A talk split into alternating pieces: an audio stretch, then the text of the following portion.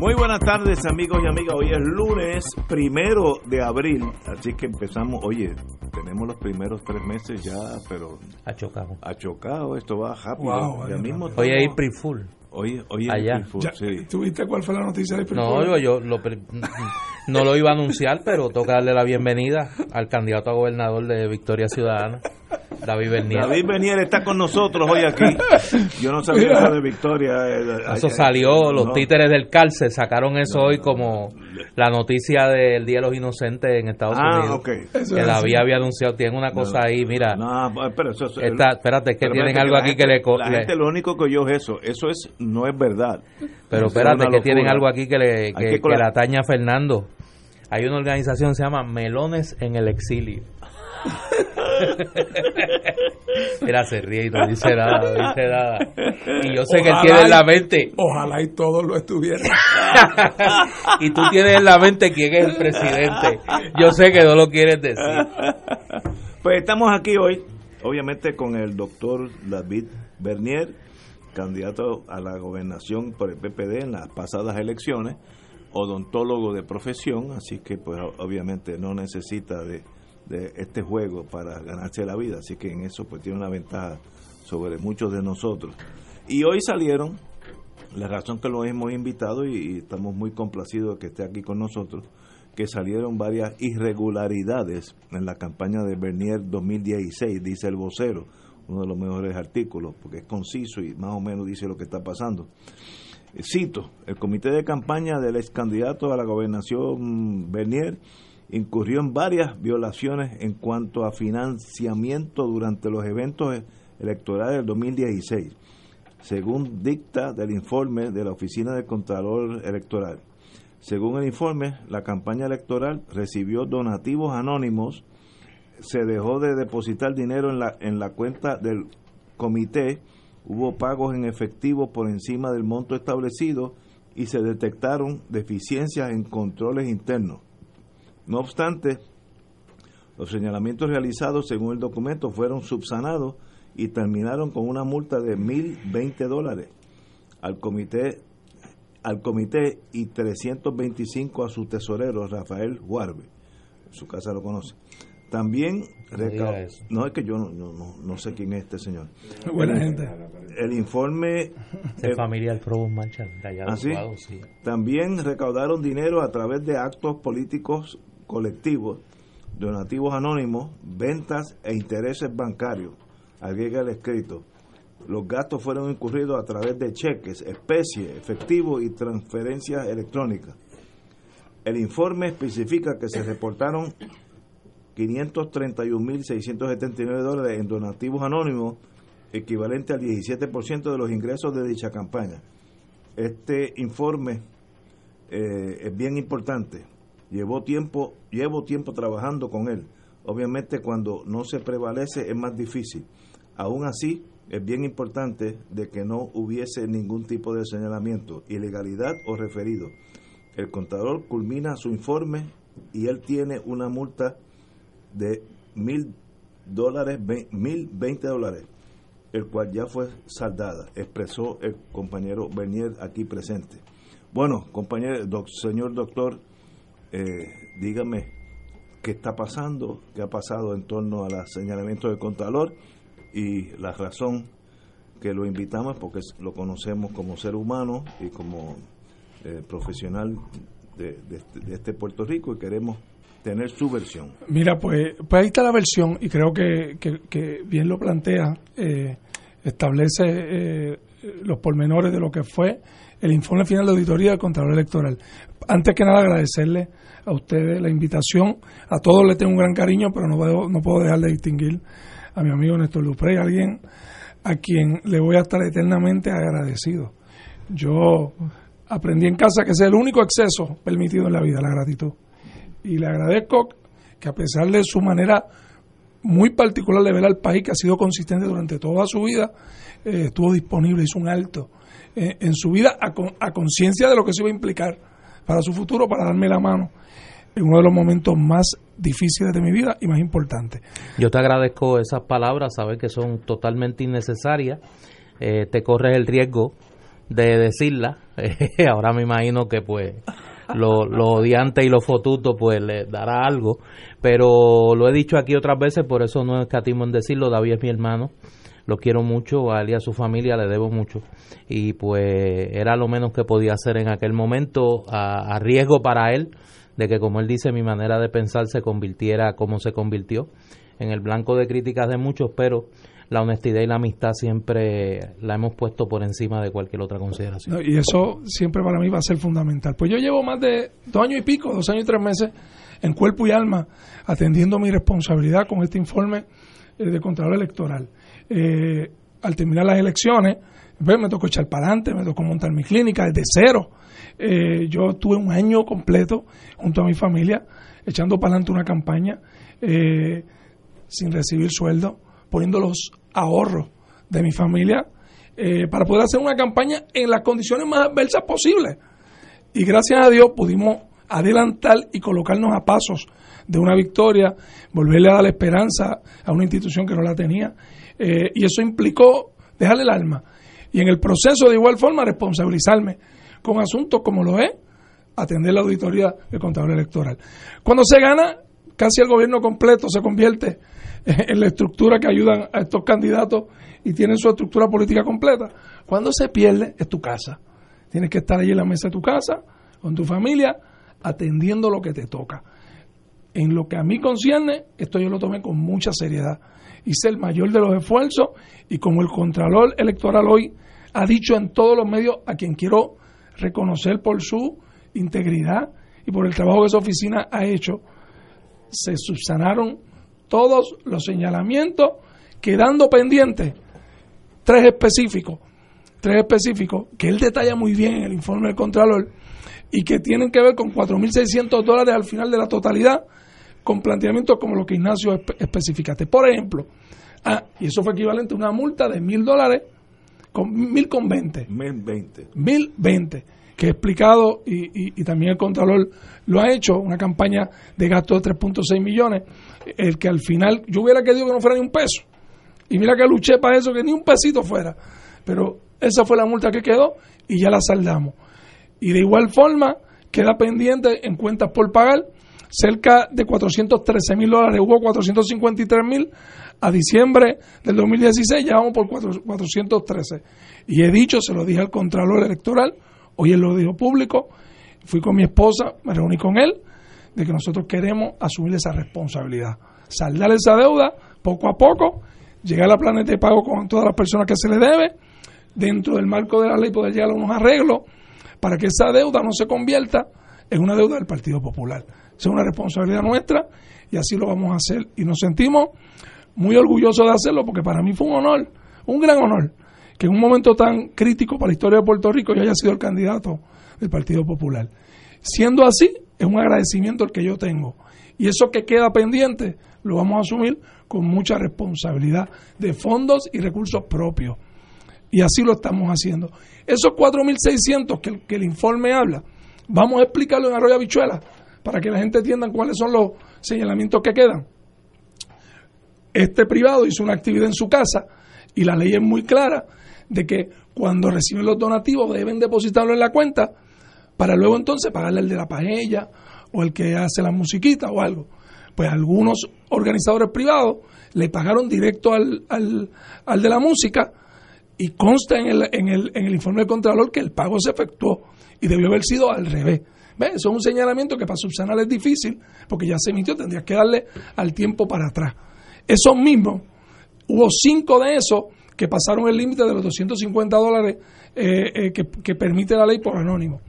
Así que hay dos del mismo señalamiento. Y el tercero es un señalamiento de que hay 15 pagos, que el documento que sustenta el pago es un contrato o una propuesta y no un recibo específico, que diga recibo. Al no serlo, pues el Contralor también lo determina como un señalamiento. Todos son menores, por eso es una multa de mil dólares con 20. Y todo lo que se pudo subsanar, se subsanó. Y yo llevo dos años y pico siendo consistente, dedicándome en cuerpo y alma, porque para mí esto era un día importante, un documento tan específico, a mí me hubiera gustado que fuese el documento, que fuesen las expresiones del Contralor Electoral, la, la brújula del debate en este país lamentablemente en algunos espacios ha dado más peso a un, a un comunicado político y dañino que no tiene nada que ver con el informe del Contralor y eso en vez de fortalecer la democracia, en vez de abrir los espacios para la distribución social y seria, lo que hace es dañarlo. Aún así, pues nosotros hemos dado la cara, hemos sido muy responsables y hemos sido de, y de igual forma muy específicos en lo que concierne a este informe por la importancia que tiene. Fue mucho esfuerzo, fue mucho trabajo, fueron unos pocos los que me dieron la mano durante este periodo, a todos ellos les estoy eh, eh, muy agradecido, pero valió la pena, porque el saldo final es un informe del Contralor electoral que no tiene referido a ningún sitio y que las deficiencias que se mantuvieron fueron menores, suficientes para una multa menor de mil dólares con 20 que ya fue saldada. Esa es la realidad. Lo demás, el ruido que hayan hecho otros por ahí, pues es pura demagogia. Vamos a una pausa y regresamos con el licenciado Martín. Regresamos amigos, estamos con eh, analizando la campaña del compañero David Bernier 2016 y las irregularidades que señala el contador de, las elecciones, que pues sencillamente por eso es que lo invitamos y tenemos el privilegio de tenerlo aquí. Don Fernando Martín. bueno, buenas tardes al doctor, eh, bienvenido aquí al programa. Eh, con esto de las, de las, de las auditorías pasa como con, con los con las guaguas que van a Ponce, ¿verdad? Que cuando llegan 50 al día y si llegan sanas y salvas, pues no hay noticia. El día que una se resbala y se matan dos, pues entonces ese día está todo el mundo en la... La, muchas veces las auditorías de los, de, los participantes en la campaña, candidatos y o partidos, según sea el caso, eh, son auditorías positivas eh, que realmente debería dársele eh, la publicidad que merecen cuando en efecto son auditorías positivas.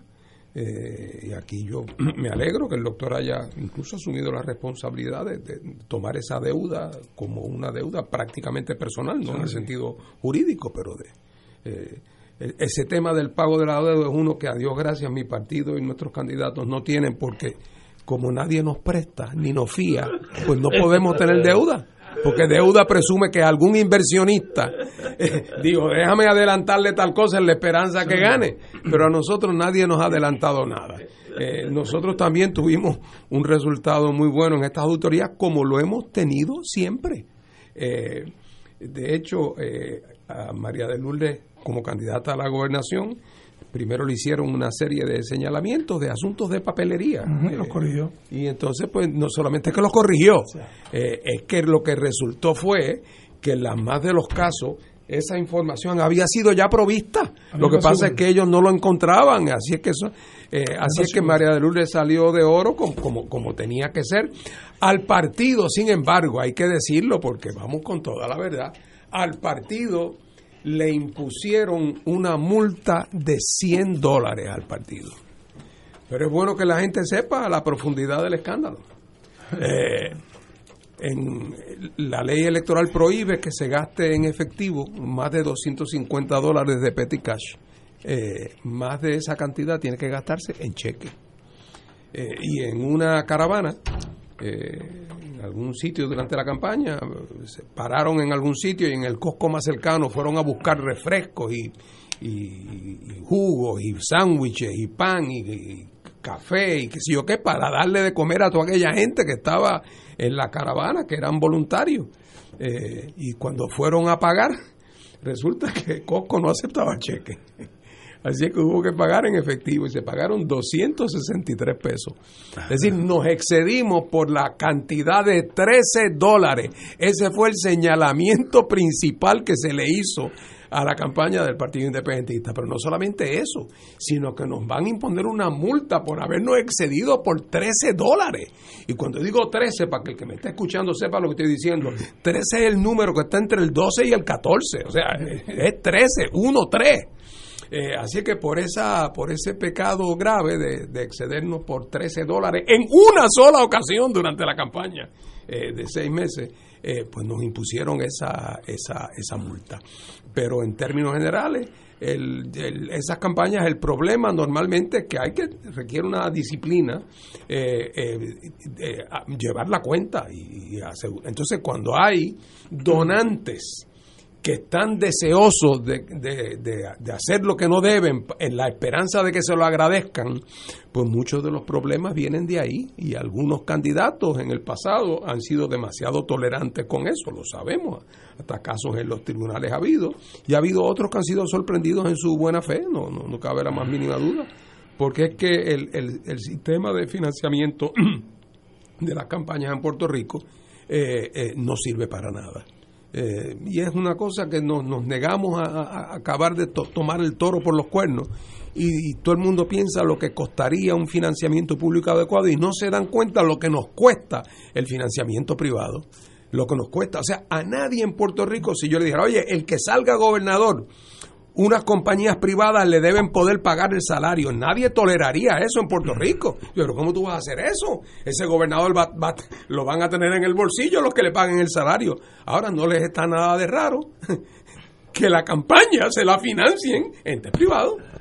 Y, y, el resultado acaba siendo el mismo y una buena parte, no digo toda, pero una buena parte del desastre en la gobernación de Puerto Rico en los últimos 30 o 40 años tiene que ver con el pago de los favores eh, a los que han financiado las campañas, que han sido unos favores que, que complacerlos ha supuesto eh, desnaturalizar eh, y, sacar de, de, de contexto los gastos del gobierno de Puerto Rico, ha transformado las prioridades del gobierno de Puerto Rico. Y cuando uno ve la mayor parte de los problemas de fondo estructurales de la administración de Puerto Rico, la planificación, pues uno se da cuenta por qué, por qué en Puerto Rico no hay planificación física adecuada. Porque las campañas de los ganadores las financiaron los constructores. Pero es que hay que haber ido a la escuela para saber eso. Eh, esa es la razón. Y cuando algún buen burócrata se le ocurría que eso no se podía hacer, venía alguien inteligentemente y proponía que se cambiara la zonificación para complacer siempre a alguien que siempre tenía nombre y apellido y peor, muchas veces eran los mismos y todo el mundo lo sabía.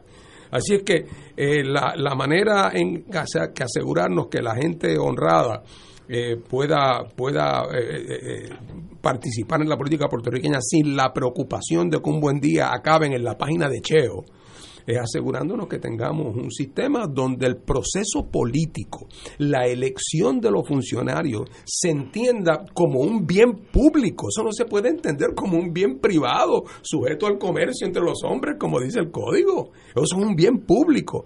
Ah, ¿cuánto cuesta? Tenemos que ponernos de acuerdo en una, en una cantidad. Pero los efectos de tener gobernantes que estén libres de deberle sus puestos a intereses privados, eh, eso eh, va a resultar en una economía neta enorme enorme eh, para, para, para, el país. Eh, Compañero, don Néstor Dupré. A mucha gente le ha sorprendido, a mí no, porque lo conozco, eh, la decisión de David de asumir él la deuda de su campaña. Eso es lo, más, eso es lo, más sorprendente. porque ninguno de los candidatos anteriores del Partido Popular en tiempos recientes lo habían hecho. De hecho, él no lo va a decir pero yo lo digo, pues soy soy un hombre libre y ya por lo menos no milito en ese partido, que tengo mayor libertad de decirlo. Eh, uno de los graves problemas que tuvo la campaña de David Bernier fue el secuestro de las aportaciones que se hicieron a la campaña de Alejandro García Padilla bajo la premisa de que iba a ser candidato en el 2016 y las complicaciones para poder eh, lograr un uso adecuado de ese, de ese dinero. Eh, y todos, incluyendo a García Padilla, Acevedo Vilá y los demás, el Partido Popular asumió la deuda de su campaña. ¿Por qué haces eso? Para el que no te conozca y vea la honestidad como algo excéntrico. No, no, te, no te miento. Eh, oye, vamos a ponernos claros. Mi primera candidatura fue esta. Sí. Yo he sido eh, candidato una sola vez a la gobernación fue una experiencia fantástica, eh, intensa y el sentido de, agradecimiento que yo tengo eh, de haber podido participar en ese proceso es enorme. De igual forma, tengo una responsabilidad con todo lo que tiene que ver con ese proceso. Y no te miento que este proceso de recoger dinero, de financiar una campaña, de que yo tenga que atender unos señalamientos eh, en un informe de un contador electoral, me generan mucha ansiedad, me han generado mucha ansiedad, mucha preocupación. Y por eso lo he atendido con todo el sentido de responsabilidad que supone. Y yo lo he conversado con mi familia, particularmente con mi esposa. Eh, yo quiero asumir esa responsabilidad y no es que me sobre porque lo voy a tener que hacer cogiendo prestado, ¿no? pero asumiendo esa responsabilidad, porque tampoco quiero tener atadura, tampoco quiero generar falsas expectativas en el proceso eh, de que esa deuda. Quiero mantener siempre mi libertad para yo poder tomar decisiones que son fundamentales para mi futuro. Y además, no permitir eh, en ese proceso que ya de por sí es traumático, eh, que vaya nadie a hacer ningún tipo de cuestionamiento. Yo creo que lo correcto, aunque es lo más difícil, es asumir esa responsabilidad. Eh, lo hago desde una perspectiva personal, de sentido de responsabilidad, y también tengo que ser honesto, de agradecimiento. Ser candidato eh, en las pasadas elecciones para mí fue un honor. Eh, y eso yo lo voy a llevar siempre conmigo. Así que esa es una aportación. Ya lo hice durante la campaña, con sacrificio personal y también económico. Y ahora esto es parte de esa campaña, que es lo que queda. Eh, y le agradezco ¿verdad? también la consideración a mi esposa que me ha respaldado en esa decisión porque somos, somos una sola familia. Eh, así que tenía que terminar la auditoría para tener claro cuáles esas cuentas a pagar, para ahora sentarme con esas personas a quien la campaña le debe y poder llegar a unos acuerdos para poder de una vez y por todas saldar eso que ese remanente que queda de la campaña de 2016. Por ahí hay mucha gente preocupada y te voy a hacer la pregunta porque igual que cuando Carmen Yulín se sentó en esa silla donde tú estás, hay unas preguntas que hay que hacer, aunque uno tenga más o menos la intuición de la respuesta. Eh, David Bernier, ¿aspira a una candidatura en el 2020? No estoy activo en ningún proceso político ni proselitista. Y lo contesto con mucha honestidad. Los que están, hay, gente que ya tiene esa decisión hecha. Y, muy bien, están trabajando para eso, se están reuniendo. Yo no tengo esa decisión hecha. Yo no estoy en una eh, actitud eh, de consideración de candidatura ni de trabajo proselitista. Eso sí, como ser humano yo nunca he renunciado a mi derecho a tomar mis decisiones cuando yo las entienda eh, eh, necesarias. por eso, en eso soy muy responsable. Yo, mi derecho, mi individualidad, pues la, la, preservo. y esas determinaciones de futuro, yo me las reservo para mí. Ahora, la respuesta a la pregunta del momento es la correcta. Yo llevo inmerso los pasados dos años atendiendo el informe control electoral, trabajando en mi clínica eh, privada para echar hacia adelante eh, en mi familia eh, y no he participado, no he tenido actividades de tipo proselitista ni política, pero siempre me voy a reservar mi derecho a tomar mis decisiones de futuro. Me da la impresión que su señoría nunca fue parte del inner circle el, core del Partido Popular, que ustedes siempre lo miraron como un extraño a esa maquinaria. ¿Estoy correcto o estoy incorrecto? Bueno, eh, no lo fui porque no participé activamente ¿verdad? En, otra campaña. Esa fue mi primera campaña y fue una campaña muy corta. Eh, y sin duda me gané el cariño de algún sector, pero siempre hubo alguno que tenía algún resentimiento, que como es que me, que me tragaba eh, me, me, toleraba, pero no necesariamente me tenía simpatía por la razón que fuera. Eso en el liderato. Te tengo que decir que el pueblo, que el pueblo popular, la gente de carne y hueso, las comunidades, los barrios, eso es otra cosa. Y eso se mantiene al día de hoy. ese cariño y respeto. hablando, la dirección de ese partido siempre lo consideró usted como un extraño.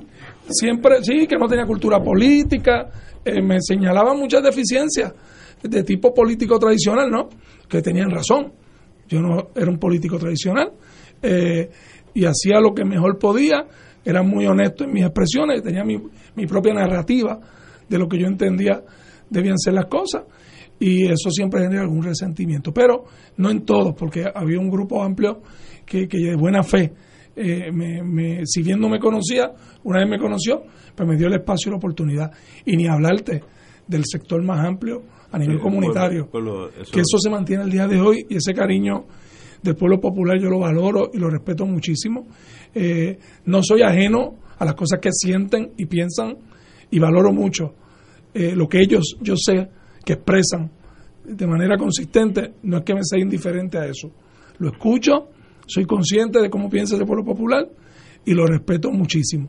Y a ello, mi eterno agradecimiento, no solo por lo que hicieron durante la campaña, sino por lo que siguen haciendo al día de hoy con su cariño y su afecto donde quiera que yo voy. Vamos a una pausa y regresamos con Fuego Cruzado.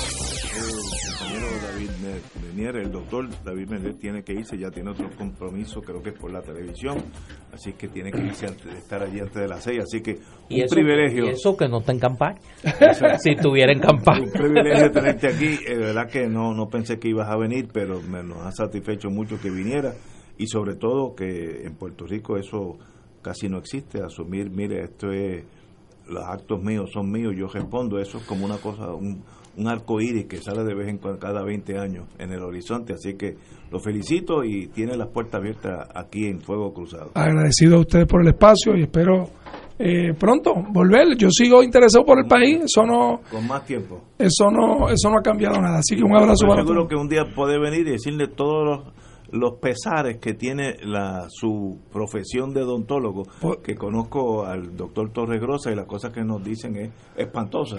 Oye, antes que David se vaya, porque obviamente si no lo hago después me van a reclamar, a don Luis y a doña Celia, los padres de David, un abrazo desde acá a Ale, a, Adrián, que ahora es actor también, a, Miranda, que es la sensación de esa familia, y a toda la familia eh, Bernier Rivera, que saben que los quiero mucho. Gracias, Néstor. Un abrazo para todos. a las órdenes.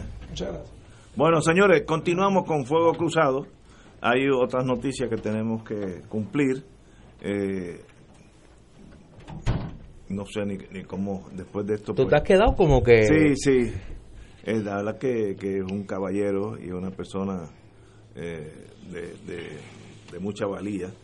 Eh, yo voy a decir algo que yo nunca he dicho, lo voy a decir desde la libertad que, disfruto. El Partido Popular no se merecía David Bernier de candidato a gobernador. De verdad. Eh, fue muy decente, fue muy honesto, trató de ser trató de hacer los cambios que ese partido necesitaba para sobrevivir y lo que encontró fue el establishment. Como dijo Lloren, la envidia y el odio de los mortales. y pues ahora en un gesto más de honestidad, pues decide hacer lo que otros no hicieron. Asumir él personalmente la deuda de su campaña y pagarla. Eso es un acto noble de parte de él. Oye, pero ya que estamos en la finanza de los partidos, el Partido Popular se mueve hacia el 2020 pidiéndole 20 dólares al mes para solventar a los, a los seguidores del Partido Popular, para solventar las finanzas del partido antes de los próximos comicios. Eh, en otras palabras, usted llega, eh, el eslogan se llama 20 para el 2020, y es que todos los aquellos que estén dispuestos pueden donar 20 dólares mensuales ah, en camino a, la, a las próximas elecciones. Eh, eso es se ha dado en el pasado. Yo no estoy muy muy muy ducho en ese mundo de partidistas y que no no sé, pero obviamente es una forma del Partido Popular salir del hoyo económico en el cual se encuentran. Fernando, usted que ha estado en ese mundo también. Pues no, sé, no sé si nos referimos al mismo mundo, pero en ese yo no he estado. Pero mira, la realidad es la siguiente. Eh, en un momento como este, donde en el Partido Popular haya incertidumbre sobre quiénes van a ser su, su plantilla eh, de candidatos en las próximas elecciones y cuáles van a ser sus oportunidades de, si algunas, de ganar, eh, pues el que tiene 20 pesos en el bolsillo y los tiene en su presupuesto destinado eh, a ayudar al Partido Popular o a sus candidatos, va a esperar a saber que, le, que echa el dinero en la alcancía que corresponde. El Partido Popular es una cosa anónima y abstracta y él tiene sus 20 pesos y se los va a dar a alguien con nombre y apellido cuando ya haya un candidato o se perfile un candidato. Eh, y si no, en todo caso, si tiene preferencias en lo que parecería ser una posible primaria, si es que se da, porque todavía todo eso está por verse, estamos en el mes de abril, eh, a, ocho meses antes de la, de la, de la fecha de erradicación de candidaturas, por no decir a más de un año de la primaria. Así que todavía cualquier cosa puede pasar. Pero ese potencial donante popular, igual ocurriría en el PNP si fuera, si fuera en el PNP y hubiera duda o incertidumbre sobre quiénes van a ser los candidatos, la gente se va a aguantar sus 20 pesitos porque en todo caso se los va a donar a quien ellos quieren que sea candidato en la lucha por la primaria. Por eso es que los partidos PNP eh, y Popular, aunque dicen favorecer las primarias en principio, y aunque pueden tener razón en que los daños políticos de las primarias están exagerados, no deja de ser cierto de que las, las primarias suponen una erogación de dinero eh, y que llegue el momento en que cuando por fin ya se han decidido por un candidato, es después de una primaria en que Juanito se ha gastado cientos y cientos y cientos de miles de dólares y Pedrito se ha gastado igual cientos y cientos de miles de gente que lo tuvo que sacar de su bolsillo. Eh, así que por lo tanto tiene un efecto de drenaje eh, eh, económico y esa es una de las razones por las cuales, aunque de la boca para afuera hablan de primarias, en el fondo si pueden evitarlas las evitan y por qué los partidos contrarios las promueven en el contrario eh, y no ellos mismos. Así es que si el Partido Popular como institución sale hoy a pedir que el que tenga 20 pesitos que le sobren se los mande, está ladrándole a la luna. Compañero, don Néstor. Yo no sé ni qué decirte honestamente. porque pero una forma de recaudar bueno, tú sabes por qué.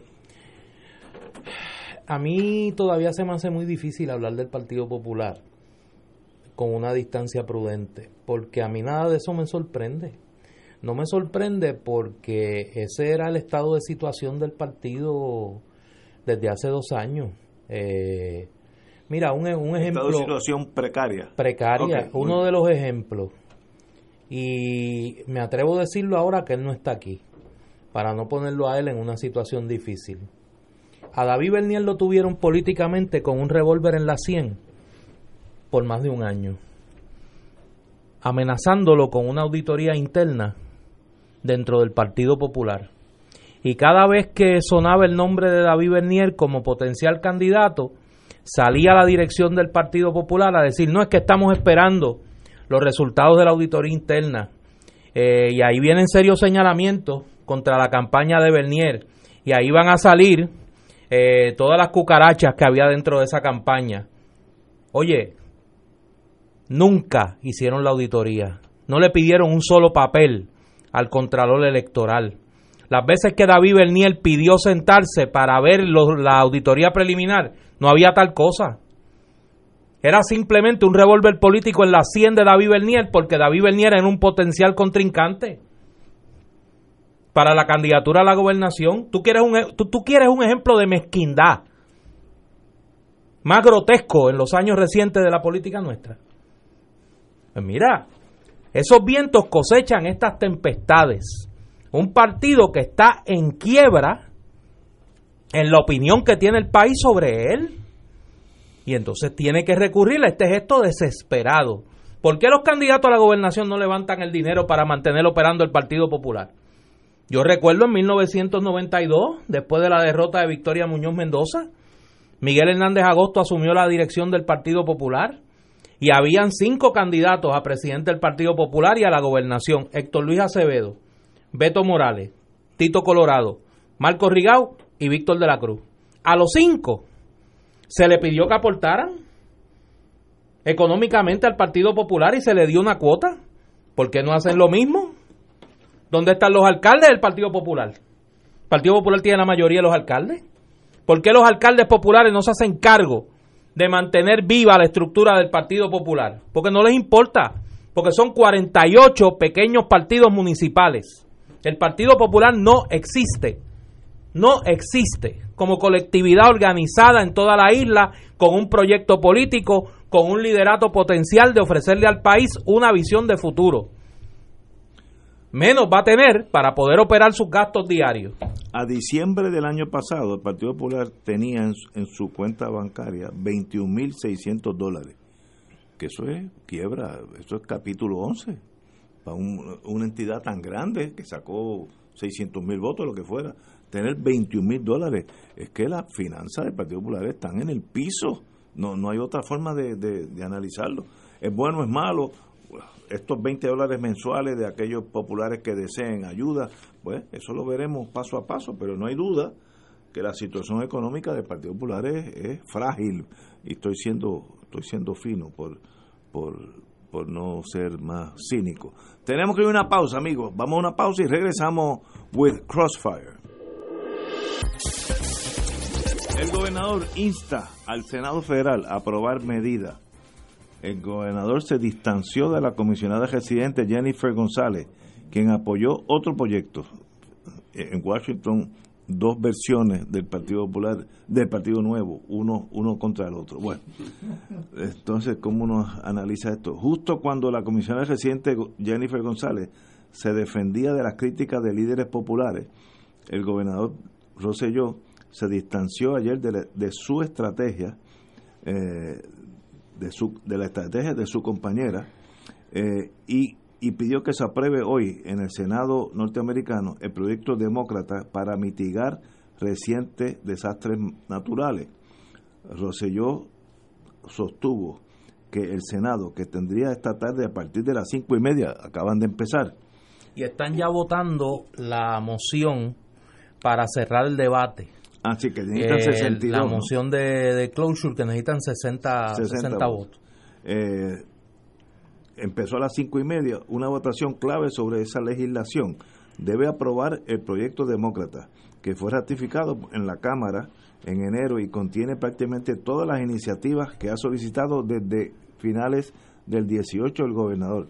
González, nuestra comisionada residente, reafirmó que aboga por la aprobación del proyecto de los republicanos, que aunque contiene los 600 millones en asistencia alimentaria de emergencia, deja fuera otras medidas como la dispensa en el pareo de fondos de FEMA eh, para, para medidas de emergencia y 25 millones para la restauración del caño Martín Peña.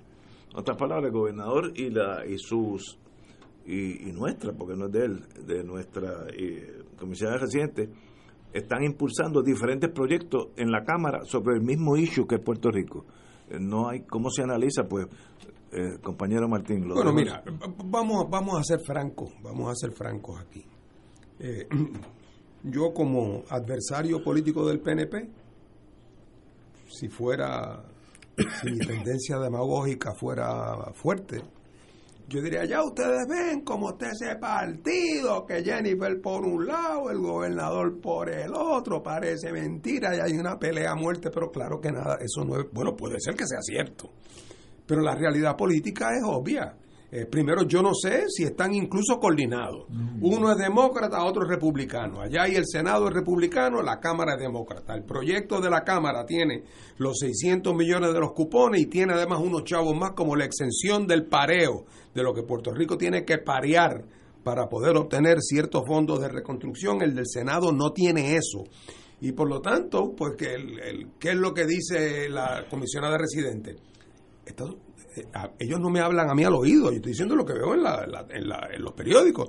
La comisionada residente quiere poder favorecer el proyecto republicano en el Senado para no pelearse con sus amigos republicanos. Entonces, ¿cuál es el argumento de ella? Vamos a pasar vamos a pasarlo con esa versión recortada, porque ahí están los 600, y lo otro lo luchamos en el comité de conferencia. ¿Verdad? Entonces Roselló, que no, que es demócrata, que no quiere aparecer, después que los demócratas han puesto todos los bizcochitos en, el proyecto de la Cámara, no quiere el gobernador ahora aparecer menospreciándolo. Así que el gobernador se ve obligado a decir, aquí tenemos que dar la batalla hasta el final porque se apruebe el proyecto de la Cámara tal cual. Resultado neto, que se crea la impresión que tienen objetivos distintos, tienen el mismo objetivo. El mismo objetivo se llama, desde el punto de vista de ellos, lograr lo más posible para lograr lo más posible, uno tiene que hacer un papel y otro tiene que hacer el otro. Y juegan como en las películas de, los policías en el interrogatorio. Hay un guardia bueno y hay un guardia malo. Hay uno que le pasa la mano al, al que están interrogando y le ofrece un cigarrillito y le pregunta por los nenes y hay otro que da la impresión de que si no lo aguantan le va a dar con un tubo por la cabeza. ¿Para qué? Para que le diga a uno lo que no está dispuesto a decirle a otro. Y esa es parte del proceso político. Claro, otra vez, eso no quiere decir que siempre que hay un conflicto visible como el que parece haber ahora, quiere decir que detrás de eso hay coordinación, puede o no haberla. Pero la presunción aquí en un proyecto de esta naturaleza, frente a una administración republicana renuente, eh, eh, es a tratar de maximizar. Eh, y yo creo que aquí ellos están trabajando en una coordinación en lo que en, la clase de antitrust le llamaban paralelismo consciente, ¿ah? donde ambos operamos buscando un mismo objetivo, pero con métodos distintos. Y si es necesario que se dé la impresión que, que yo estoy implícitamente acusando el gobernador acusando a Jennifer de poner su republicanismo por encima de su obligación con Puerto Rico y Jennifer a su vez implicando que el gobernador pone por encima su lealtad demócrata a la posibilidad de conseguir el mejor proyecto. Esos son los roles y los papeles que ellos se han adjudicado. Es más, y me atrevo a decir de que es posible que una estrategia en cuanto a este tema en particular, no me refiero a su enfoque general de cómo bregar con el Congreso, puede ser que sea la manera más sensata de bregar con este problema. Ah, que del que mira de lejos le extraña que el gobernador y Jennifer, uno aparezca eh, eh, endosando al 100% un proyecto de la Cámara Demócrata y la republicana diciendo no, no, no, vamos a aprobar la versión recortada de los republicanos, pero entonces diciendo por lo, por lo bajo o en la nota al calce y cuando lleguemos al comité de conferencia, ahí entonces nos sentamos a tallar finamente porque después de todo cuando de números se trata, siempre es posible lograr algo mejor que todo o nada, que es algún tipo de transacción intermedia numérica o en cuanto al tiempo que van a durar esos programas. Así que ahí hay espacio para la transacción política. Aquí la tentación de los observadores políticos es verlo como si se tratara de un gran drama eh, de lucha de lucha por el poder entre Jennifer y el gobernador y nada de eso eh, es a mi juicio cierto. Compañero, don Néstor. Yo estoy de acuerdo con Fernando. Yo creo que cada cual está tratando de hablarle al grupo político en el que tiene algún nivel de influencia. Jennifer en los republicanos y el gobernador en el lado demócrata. Esa, esa repartición de roles, ellos la tienen clara desde el inicio. Y así han actuado. Claro, uno podrá decir aquí en Puerto Rico, colocar la banderilla de que la comisionada residente actúa más como republicana que como puertorriqueña eh, en el caso del gobernador es más complicado porque en este caso el lado demócrata coincide con el planteamiento desde el punto de vista nuestro eh, responsable de que se honre el compromiso con el dinero para la recuperación económica de Puerto Rico. Aquí los malos de la película y un poco a quien le toca jugar de aliada de los malos de la película es la comisionada residente. perdóname, Néstor, añado lo que tú dices, con toda razón, de que hasta diciembre del año pasado el cuadro era más sencillo. Claro. Porque si bien era cierto que Rosselló era demócrata y doña Jennifer republicana, ambas cámaras estaban en manos de los republicanos. Sí, ahora, ahora la cosa se complica porque ahora los demócratas se pueden tomar iniciativa con proyectos que vienen avalados por una mayoría cameral. Eso en en, los, en los dos años anteriores no hubiera podido ocurrir nunca, porque los demócratas nunca pudieron haber tenido un proyecto mayoritario. Y así es que ahora eso agudiza por lo menos en la medida en que, la, en que el conflicto entre Cámara Demócrata y Senado Republicano se agudiza, pues necesariamente se tiene que agudizar la percepción de que, hay, de que ese conflicto también se refleja en un roce o en una fricción entre las prioridades de la comisionada y las prioridades del gobernador. Pero esa, e, es que eso son, esa es parte, eso es una viñeta de nuestro de nuestro de nuestro circo de nuestro circo colonial. Señores, antes de ir a la pausa, el, el determina causa probable contra el ex legislador Ramón Rodríguez Ruiz. El juicio contra el ex representante Ramón Rodríguez Ruiz por delitos de fraude e intervención indebida en operaciones gubernamentales al importarle la concesión de donativos legislativos a entidades sin fines de lucro, presuntamente creadas en su oficina, las cuales no cualificaban para recibirlo, fue pautado para el 30 de abril. Estoy seguro que no se va a celebrar el 30 de abril, pero fue pautado para el 30 de abril. Luego que el señor eh, juez superior Juan Frau Escudero, quien conozco y muy competente, Tribunal de San Juan determinó causa probable. La lectura eh, de acusación contra el legislador que se mantuvo impávido mientras el juez informaba en su sala fue pautada para el 8 de abril. El FEI logró probar en esta etapa de los procedimientos que el legislador creó dos organizaciones sin fines de lucro, Lazos Dorados de Amor y Futuros Deportistas, a la cual se le asignaron donativos legislativos de cuatro mil y ocho mil dólares respectivamente, mediante, mediante una resolución conjunta firmada por el gobernador Rosselló el 10 de agosto del 17. Creó dos, creó dos organizaciones sin fines de lucro para obtener donativos legislativos a sabiendas que no cumplían con la ley. Sometió información falsa.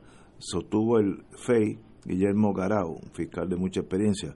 Eh, bueno, pues ahí tenemos, este señor llegó a la legislatura y parecía que era un atleta de esos 100 metros que no tocaron el pito y ya arrancó a la solta.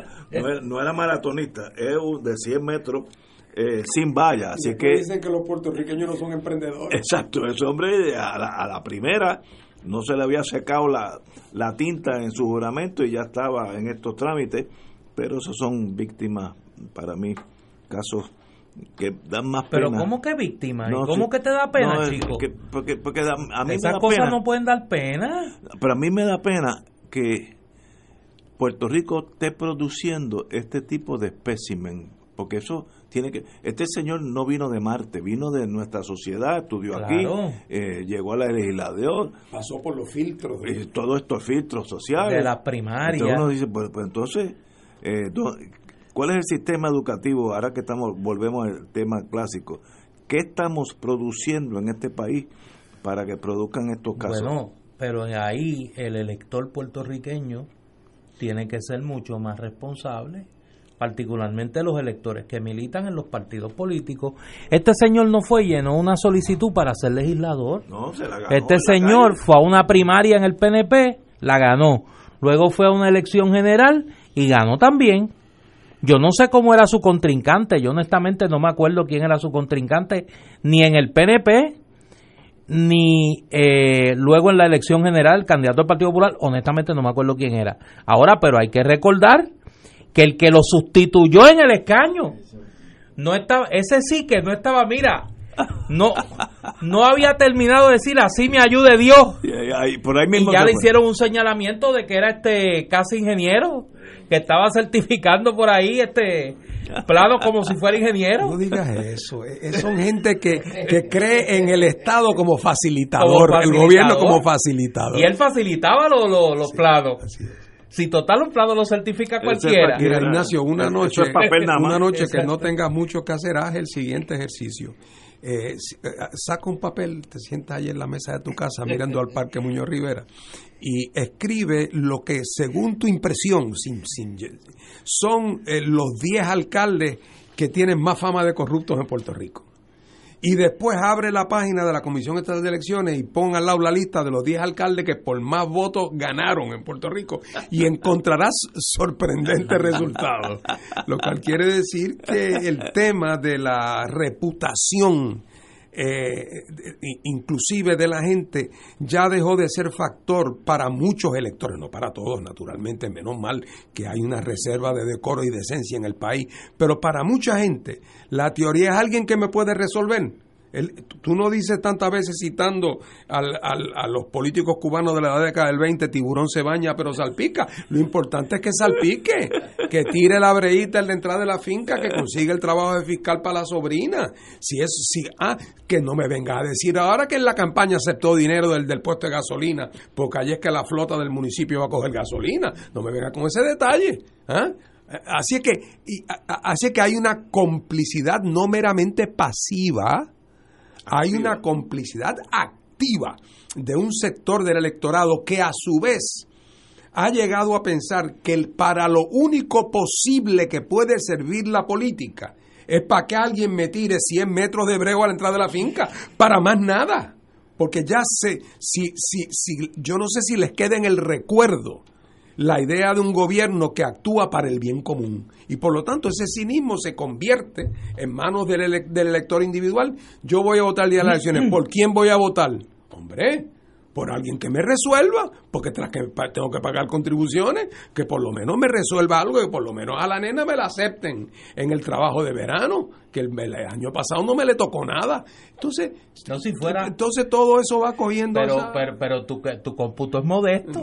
o sea, si fuera el trabajo de verano, o sea, el, el, a, a los candidatos del PIB, yo sé que eso no les pasa pero a los candidatos del Partido Popular y del PNP, yo por lo menos sé lo del Partido Popular, tú llegas a una casa, ay, mire, que mi hijo eh, eh, eh, ha solicitado en la Autoridad de Energía Eléctrica y en el fondo, oye, porque no es la ACA.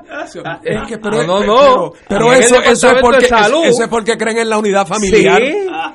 y la nena, mire, ella bendito, hay una, yo me enteré que hay una plaza en el fondo ahí y la nena lleva este eh, ha solicitado pero siempre interesada en la gente en la gente que sufre. Sí en los trabajadores y los accidentes. pues imagínate. O sea que lo que quiero decir es que el elector no está exento. O sea el clientelismo necesita de ambas partes del político que sabe que hay una debilidad en el elector y del elector que entiende que su voto es un artículo de trueque. Entonces yo entre, problema. entre eso te confieso que aunque me lo critiquen distingo entre el hurto famélico, el que roba para comer, el que está en el piso tirado y no tiene que, con qué comprarle una medicina al hijo, tiene que hacer lo que tenga que hacer para resolverlo. Pero oye, y aquí hay mucha gente que está así de mal. Pero hay otros que no es eso. Hay otros que es desde el Mercedes-Benz, ¿ah? desde el bufete, desde la firma de consultoría, desde los que certifican la obra, desde los que le venden las pólizas del seguro al gobierno. O sea, y eso no, ahí, ahí no hay hurto famélico de clase alguna. Y es lo contrario. Esa es la casta de vividores que se ha desarrollado en Puerto Rico en los últimos 40 años. El único caso conocido en, el, en, lo que al PIB respecta es el de Carmelo Ríos, que dijo, como yo fui donde García San Inocencio y no me dio un trabajo, me hice PDP. Admisión de falta, que dicen ustedes, relevo de prueba. Ese por lo menos lo dijo. Sí, sí. Over the counter. Sí, este récord. Este récord. Yo fui donde Víctor, Víctor no me dio un trabajo. De hecho, su padre, a quien conozco, destacado, sí, un destacado líder del Partido Independentista puertorriqueño, un hombre muy serio.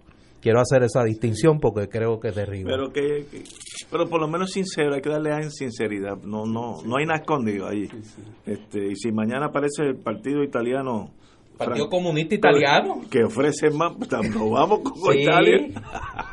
Señores, son las 18 horas, vamos a una pausa.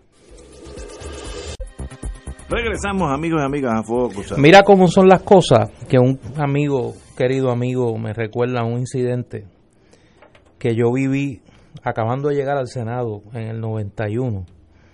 Yo era joven e idealista y dirigía la comisión de los jurídicos allí, 91, cuando don Fernando Martín era senador.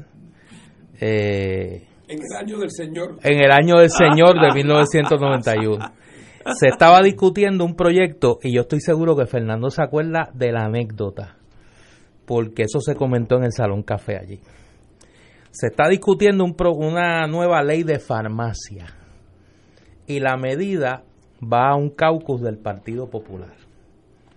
En la delegación popular había un senador del este que tenía que era dueño de farmacia y en la delegación popular estaba Victoria Muñoz Mendoza, que pues es un paradigma de honestidad.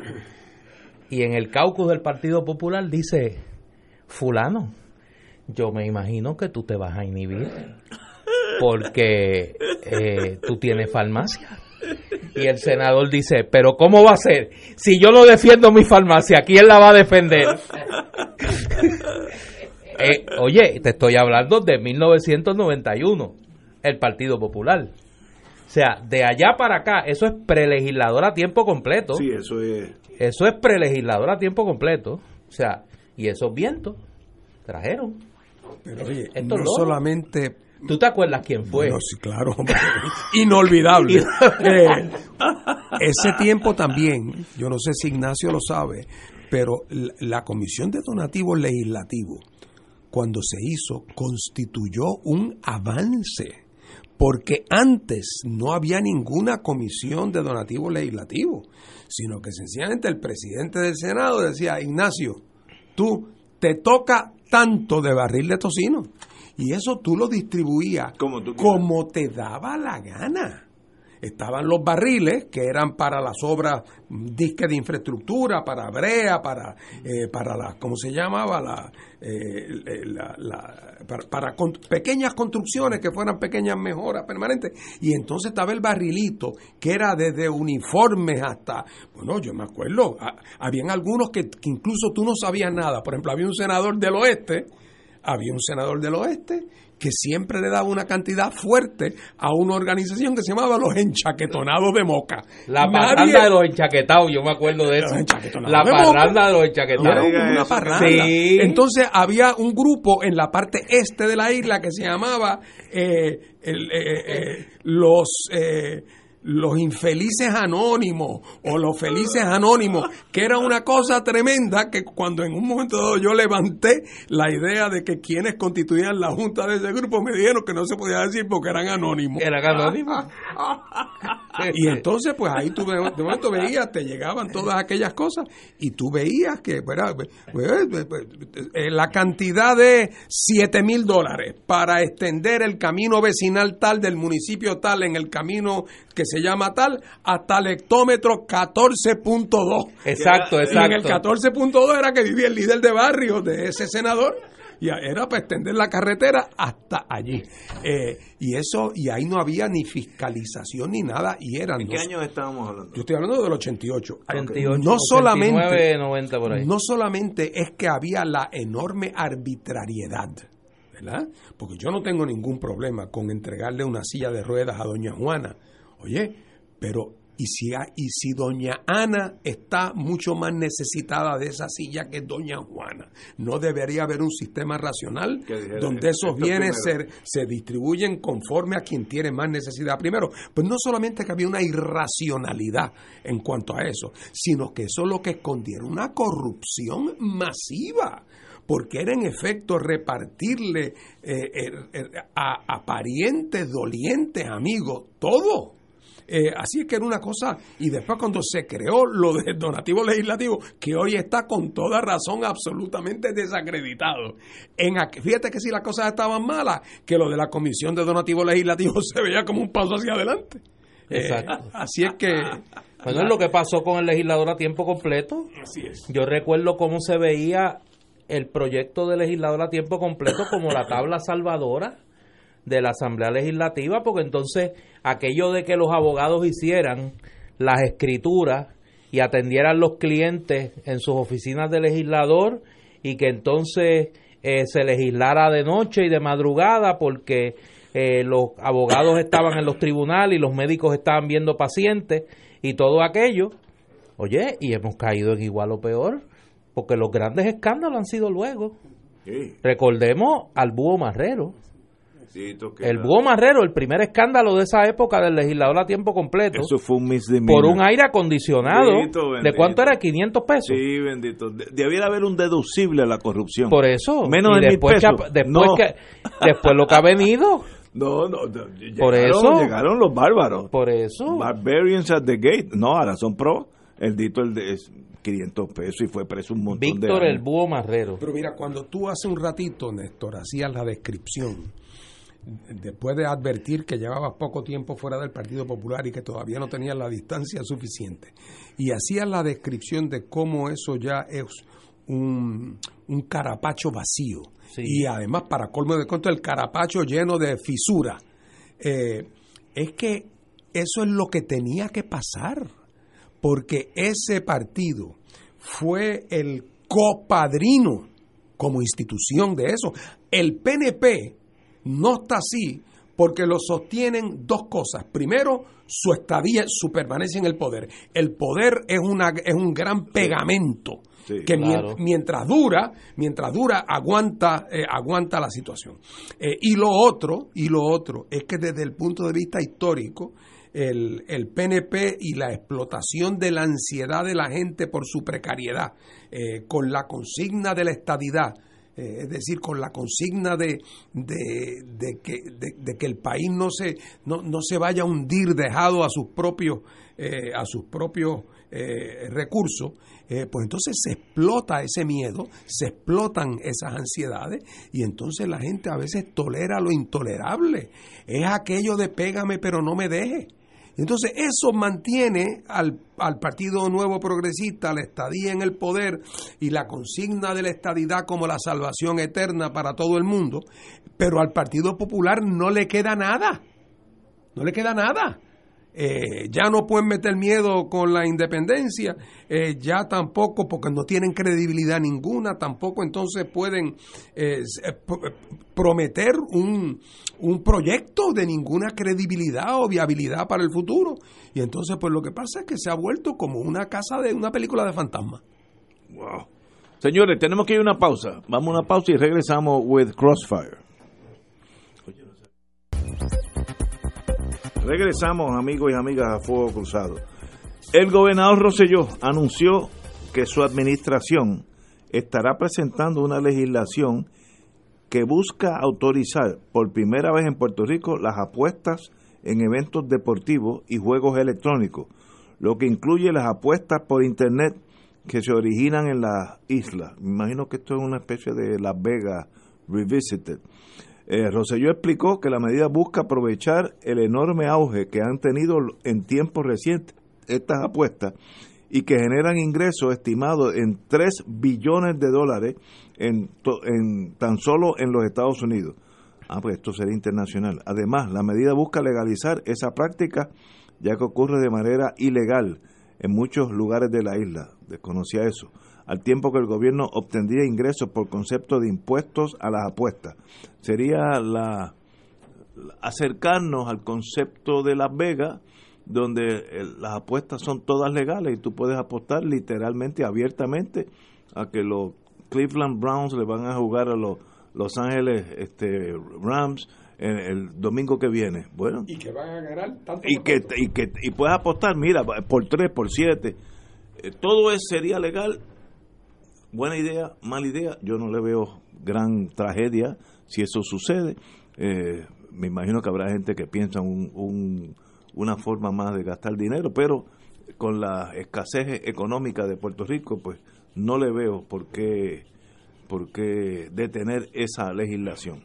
Mira, en una noticia que reporta hace unos minutos eh, José Delgado eh, en su cuenta de Twitter, la mayoría republicana no logrará cerrar el debate en el Senado sobre su proyecto para mitigar recientes eh, desastres. Eh, la votación final fue 44 a 49, necesitaban 60 votos. Ahora va a votación el proyecto demócrata. Así que... Tenemos dos cosas. Vamos a ver qué pasa. Hay que estar pendiente porque parece que los demócratas tienen una oportunidad ahí de, pasar su proyecto. Compañero. Sobre, sobre el tema de...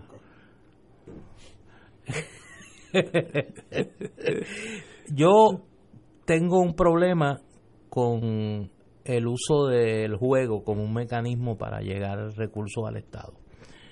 Yo creo que uno de los graves problemas de no solo de salud mental, sino de precariedad que padecen grandes sectores de nuestra población, particularmente las personas de la tercera edad, es el juego.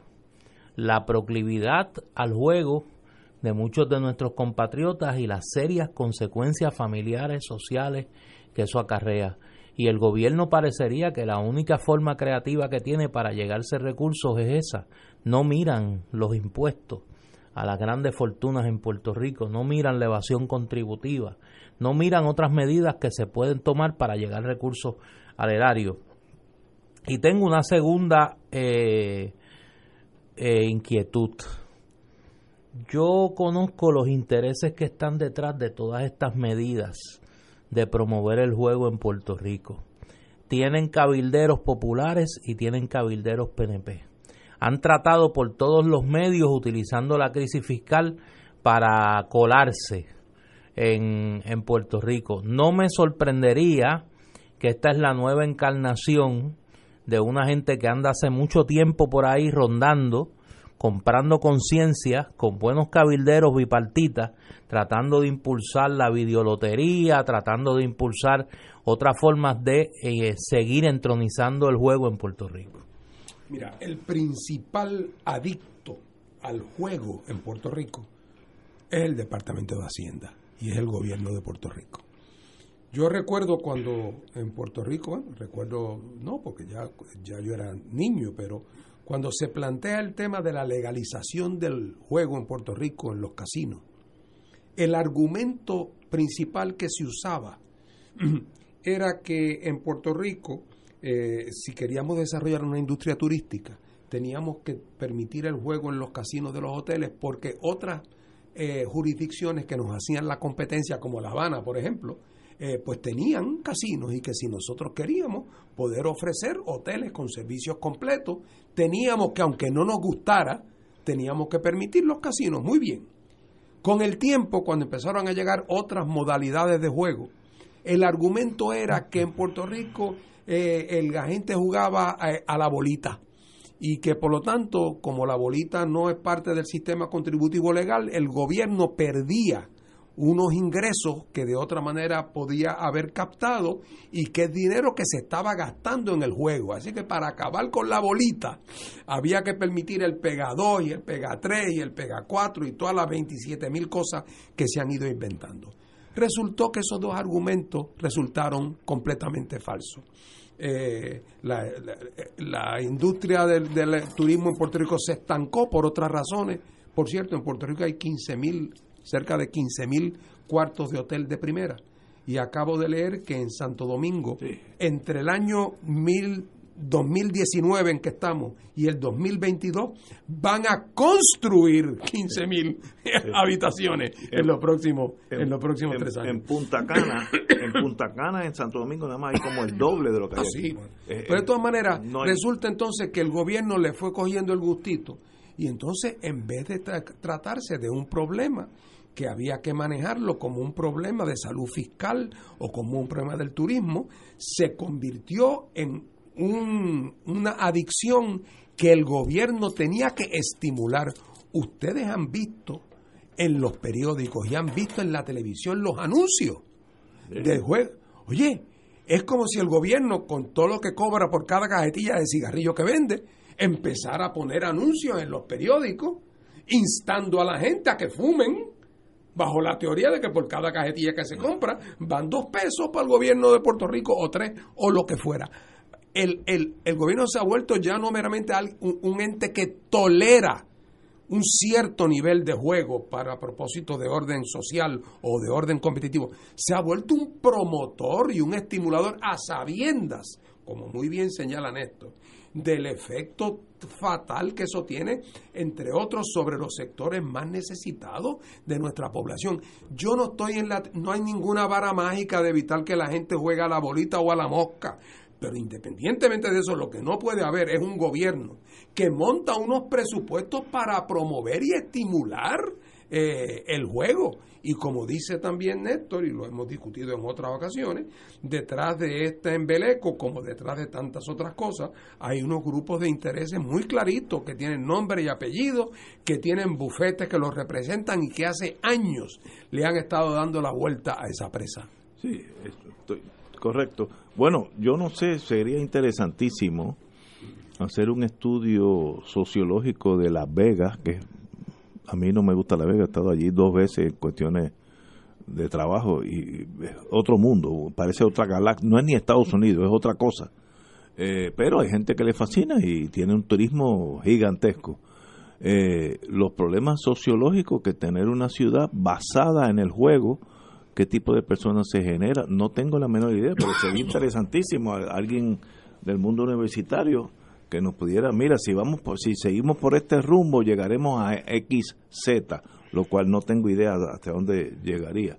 Hace cuando estudiábamos leyes, don Santos P. Amadeo, doctor en leyes, derecho criminal, una eminencia, nos decía, él siempre estaba de buen humor, que todos los que querían estudiar eh, derecho criminal, si el policía no arrestaba a alguien en la acera, todo lo que nosotros hubiéramos estudiado era académico, porque el proceso criminal comienza con un arresto entre un guardia y una persona, hombre o mujer. De ahí pues nacen los derechos, regla 6, eh, vista preliminar, que autoincriminación, confesiones no admisibles, pero si no hay arresto no pasa nada. Y hay una noticia que me hace recordar eso, que disminuyen los delitos tipo 1.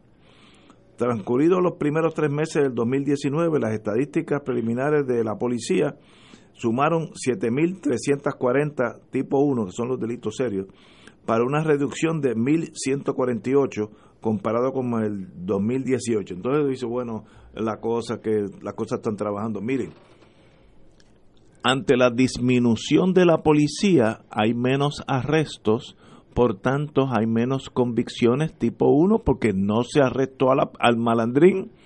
Yo estuve hoy en el Tribunal de San Juan y al piso, el, último, eh, ay, se me olvida cuál es el número, el 11, eh, que antes cuando eh, caminar hacia la sala de uno era hasta difícil, hoy en día parece un desierto.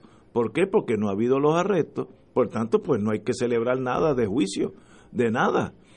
Por tanto, estas estadísticas hay que mirarlas con ciertos recelos, porque no es que haya menos delitos, no es que haya menos crimen, es que hay menos arrestos, porque la policía han perdido, hay otra que si, si no hay arrestos, pues no hay nada. Así que cuidado con estos números, porque yo sé que el mundo político, estos y aquellos, y los que vienen. Regresamos, como estamos en el mundo del crimen, vamos a continuar. Continúa lupa federal en Toa Baja. Avanza la pesquisa sobre supuestos actos de corrupción bajo la administración de Aníbal Vega Borges. Las autoridades federales continúan investigando posibles actos de corrupción bajo la administración del licenciado Aníbal Vega Borges, informaron fuentes al vocero. De acuerdo con la fuente, recientemente el FBI entrevistó a ex empleados de alto nivel del ayuntamiento bajo la incumbencia del Ejecutivo Municipal. Eh, Vega Borges dijo que no tenía conocimiento de que los agentes hayan entrevistado recientemente a subalternos suyos. Sostuvo que no ha sido llamado para entrevista. El 3 de julio pasado, un gran jurado federal acusó al ex director y ex director interino de finanzas del municipio de Tuabaja, Víctor Cruz Quintero y Aníbal Roberto Santos, respectivamente, por hacer transferencia de fondos federales para el pago de nómina y de contratista. Así que esa, ese municipio que no ha tenido mucha buena suerte en las últimas décadas, yo diría, todavía continúa bajo el ojo del FBI. Fernando. Bueno, yo, yo no conozco realmente los, pormenores del caso, pero sí recuerdo que hace varios años se ha venido, ¿verdad?, rumorando de que había un desbarajuste administrativo, que había mucho, eh, que había habido muchas incidencias de corrupción, que estaban bajo investigación, tanto local como federal, que en algún momento hubo unos allanamientos bastante notorios, ¿verdad? Si no recuerdo mal, que hubo allanamientos donde se llevaron maquinarias, digo, computadoras, archivos, eh, que, han, que hubo varios arrestos. Hay que presumir que esas personas que arrestaron algunos están cooperando eh, así es que creo que en algún momento eh, volveremos a tener noticias de primera plana sobre la corrupción en el municipio, en el municipio de, de Toa porque la realidad del caso es que en tanto municipio de Puerto Rico, lo que hay que hacer es pasar la uña por encima de la superficie para, para detectar verdad los malos manejos eh, que han caracterizado, no digo yo a todas, pero a muchas administraciones municipales en, en Puerto Rico y que son parte del deterioro colectivo que el país ha sufrido eh, y ha venido sufriendo y sigue sufriendo en todos los ámbitos de su vida colectiva. De este problema hemos hablado mucho y es la que no, no le encuentro solución. Y eh, Miguel Rivera Puig, un periodista de muchas décadas en el mundo criminal, pues indica en el día de hoy en el vocero que las bajas en, la policía suman 162 entre el primero y el último día de, el primero de enero y 31 de marzo, según las tablas de, eh, de la agencia. Entre el 27 de febrero y el viernes pasado, 81 cadetes tomaron juramento y se espera que otros grupos juren en esta semana, quedando la cifra lejos de cubrir las plazas vacantes señaladas en un estudio que recomendó encomendó la policía. Las clases de academia todavía no han todavía no han eh, comenzado. Al concluir marzo, 52 policías dejaron la agencia de los cuales 38 aparecen en un renglón de renuncia, 7 por retiro obligatorio y 6 para acogerse a la pensión. Uno fue por cesantía. Eh, en otras palabras, seguimos cada mes que pasa teniendo menos policías en la calle, eh, dado el hecho de, que hay más renuncias que nuevos integrantes como yo conozco un poquito de ese mundo, el golpe a la policía fue que antes la policía sabía que si prestaba 20 años en, el cuerpo, pues tenía una pensión que era dos terceras partes de su último sueldo, etcétera, y era pues razonable. Eso se bajó, primero ahora tienen que tener 30 años de servicio y la y la pensión es menos de la mitad. Así es que es un, un golpe a muchos policías, a los más talentosos, eh, los, más aventureros son los primeros que se van a ser policías en los Estados Unidos, entonces ganan el doble o el triple y que tienen mejores condiciones de trabajo. Así que es un ciclo vicioso que no sé cómo se rompe, cómo el gobierno rompe esa picada en, en, en la renuncia versus los que entran a la policía. Fernando. Bueno, tú sabes que una de las cosas que llama la atención de Puerto Rico y esto es algo que yo, yo, lo he venido escuchando toda mi vida, como estoy seguro que tú también. Donde quiera que se trepa un político en una tribuna, lo primero que dice es que en Puerto Rico los servidores públicos más importantes son los policías y, la, y los maestros. Los Abnegados, dedicados, el policía que se juega la vida, el maestro que lleva el pan del conocimiento a los niños. Bueno, oye, Eso hemos y, y a lo largo de estos últimos 50 años que tú y yo tenemos memoria de esa retórica, resulta que, oye, si son tan importantes porque son los peores pagos, verdad. o sea, ¿por qué son los peores pagos? Entonces, resulta que tenemos, en el caso de la policía, una verdadera tragedia, eh, porque si usted, si le suma que al igual que los maestros, no tienen seguro social. Qué fatal. Eh, tienen unos salarios muy pobres y para colmo de cuentos, sus derechos bajo el sistema de pensiones tradicional eh, ha sido severamente golpeado. La verdad que es una fortuna que no se nos han ido más.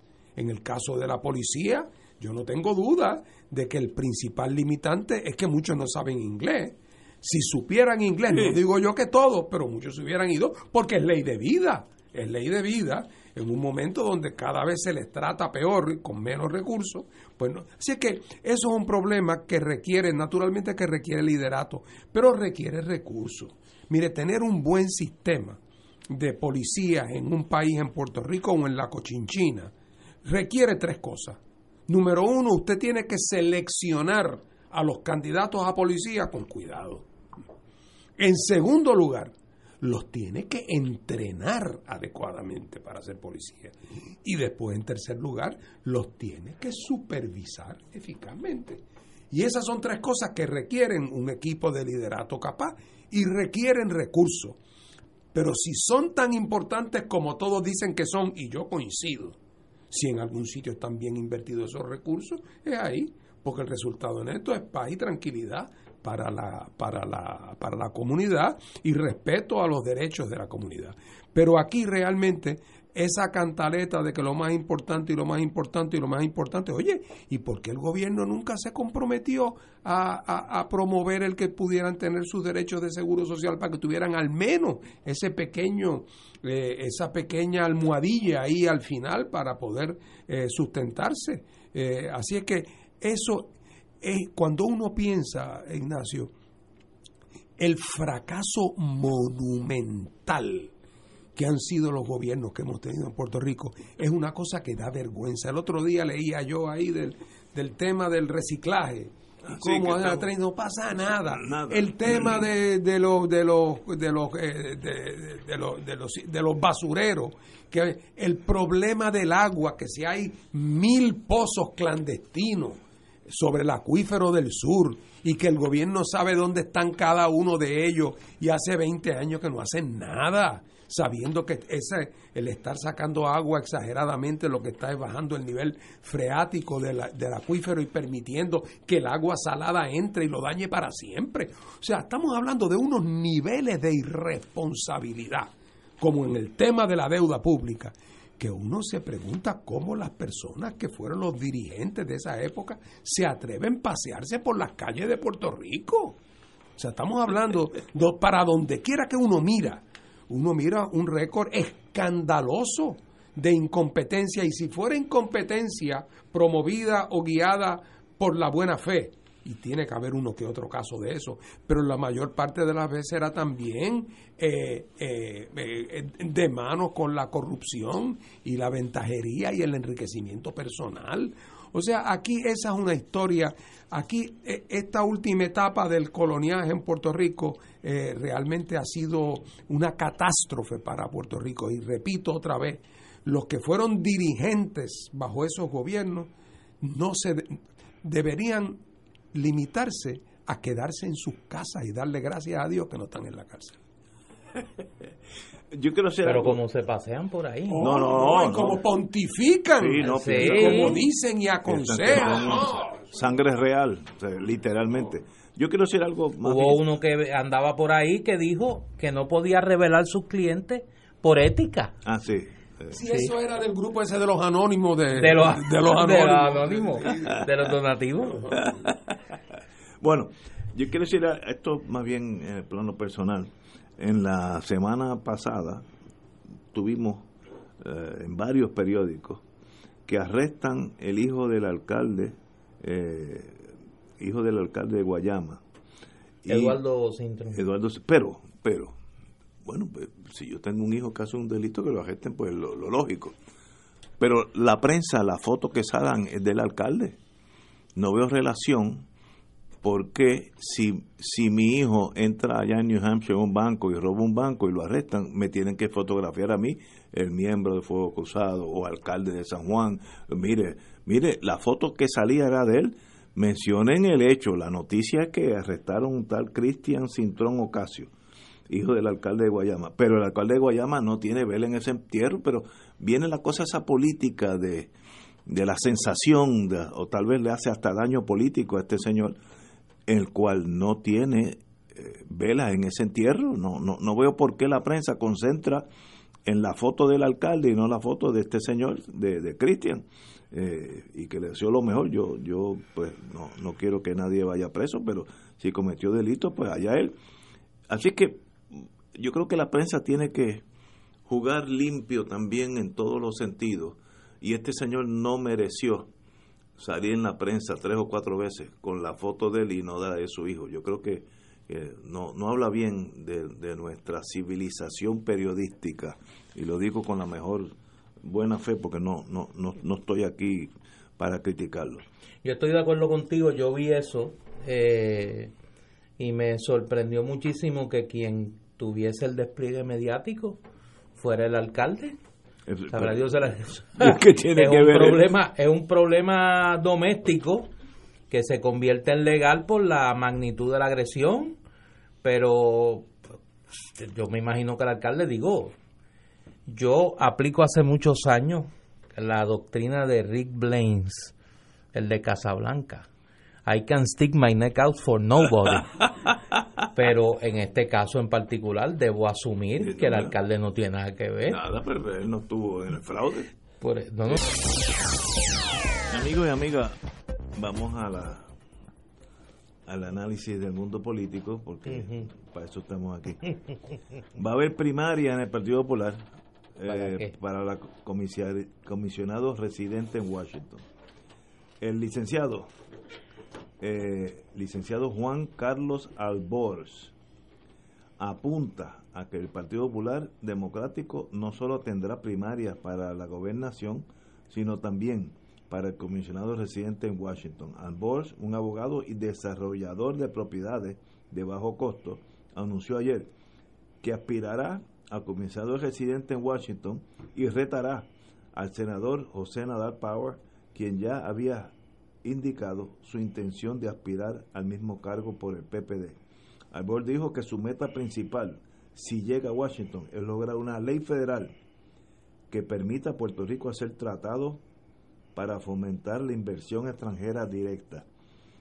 Eh, ahí digo, para que el Congreso le permita un territorio no, no sé ni cómo suave, suave. Se tiene que enmendar. Coge aire, coge aire. Se tiene que enmendar. Es como el voto presidencial eh, siendo un territorio.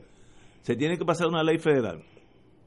Se tiene que consultar estado a estado vía su legislatura y dos terceras partes de esos estados tienen que aprobar que Puerto Rico tenga el derecho a tener relaciones extranjeras, eh, fomentar esta, estos tratados con países extranjeros es más fácil ser Estado que ser eh, tener estos derechos bajo la, causa de, la territorialidad.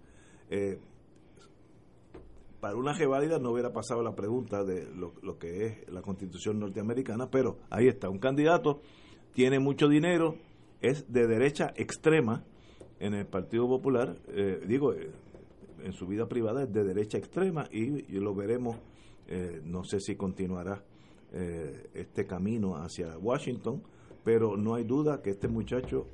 Eh, este camino que él cree que lleva a Washington. Exacto. Este, de noche lea Mein Kampf,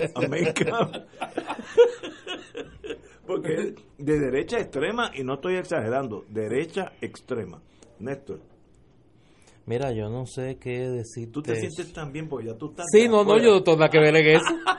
Yo me siento cómodo yo me siento yo me siento cómodo porque eso ya no es, ese no es mi problema.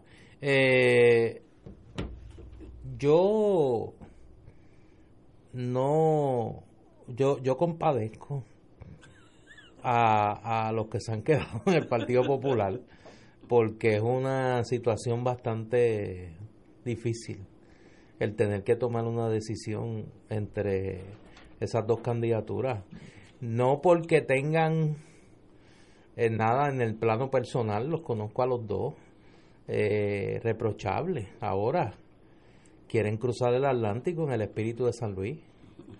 O sea, y ya pues ahí este aviones eh, que mucho más cómodo. Bueno, del avión de propulsión a chorro para acá, hay otras maneras de cruzar el Atlántico. Ellos insisten en cruzarlo en el espíritu de San Luis. Mira, la, cuando estuvimos aquí con la alcaldesa, la semana pasada fue. La semana pasada, sí. Eh, ahora ya hablando en serio.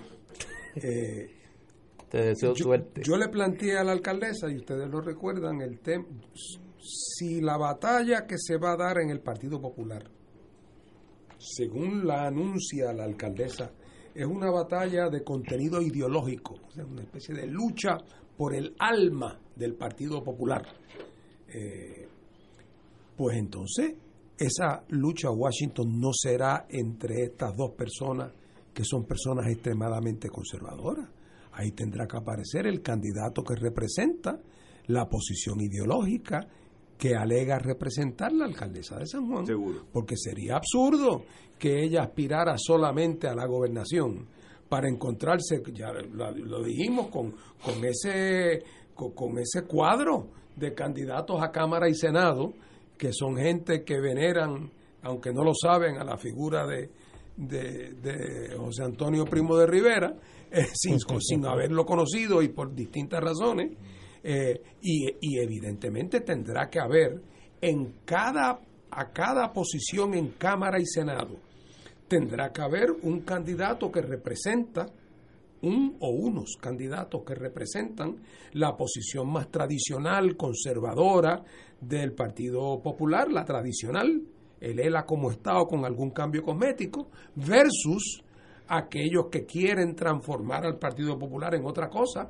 tendrán que dar una pelea pareja a nivel de todas las candidaturas, porque si no, se corren el riesgo de tener una victoria pírrica, es decir, de ganar la gobernación y cuando presentas el primer eh, proyecto para, para eh, lograr, qué sé yo qué, acabar con, con tal o más cual limitación colonial, entonces encontrarte con que tus senadores y tus representantes se oponen porque creen que eso violenta el, atesoramiento eh, de la unión permanente con los Estados Unidos. Así que si la pelea es ideológica de verdad, ojo, si es que es ideológica de verdad, tiene que darse pareja a todos los niveles y será cuestión de tiempo en lo que se anuncian otros candidatos. Porque si no es así, entonces como que no tiene sentido esa pelea por el alma porque no hay con quién darla.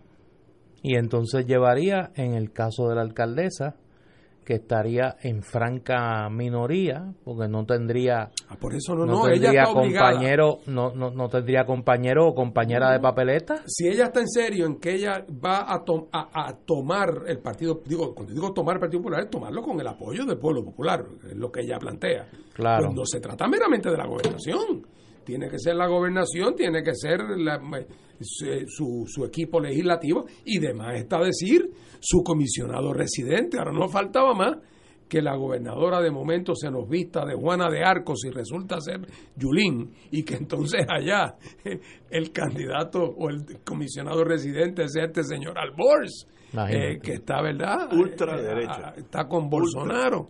con Bolsonaro no. Le puede enseñar a Bolsonaro varias cosas. Se nos queda. Oye, eso, eso, eso es un fenómeno que hay que observarlo. Hay que ver qué pasa. El Senado Federal no aprobó la legislación presentada por los republicanos para brindar alivio a los territorios como Puerto Rico que sufrieron desastres naturales. Votación 44 a 49 en contra y tuvo las preocupaciones de los demócratas, quienes indicaron de que la medida no brindara suficiente ayuda a Puerto Rico, pese a que incluía 600 millones para los beneficiarios del PAN. Así que se quedó guindando esa legislación, eh, menos dinero para Puerto Rico, consono con lo que ya el presidente ha dicho varias veces. Eh, así que se, se acabó. Eh, y doña Jennifer dirá que por los demócratas en el Senado insistir eh, en el contenido del proyecto que se aprobó en la Cámara. Eh, lo que hicieron fue que no apoyaron el del Senado y al no apoyar el del Senado no llega a, comité de conferencia eh, el proyecto. Así que ese debate entre ellos público que discutimos al principio del programa ahora persiste. y la pregunta es qué oportunidad tendrá ahora el proyecto de la Cámara en un Senado donde necesita 60 votos, en un Senado dominado por el Partido Republicano y cuyo proyecto no obtuvo el suficiente número para ser aprobado. Y que no los va a tener. el proyecto demócrata no va a tener los votos eh, en, el, en el Senado.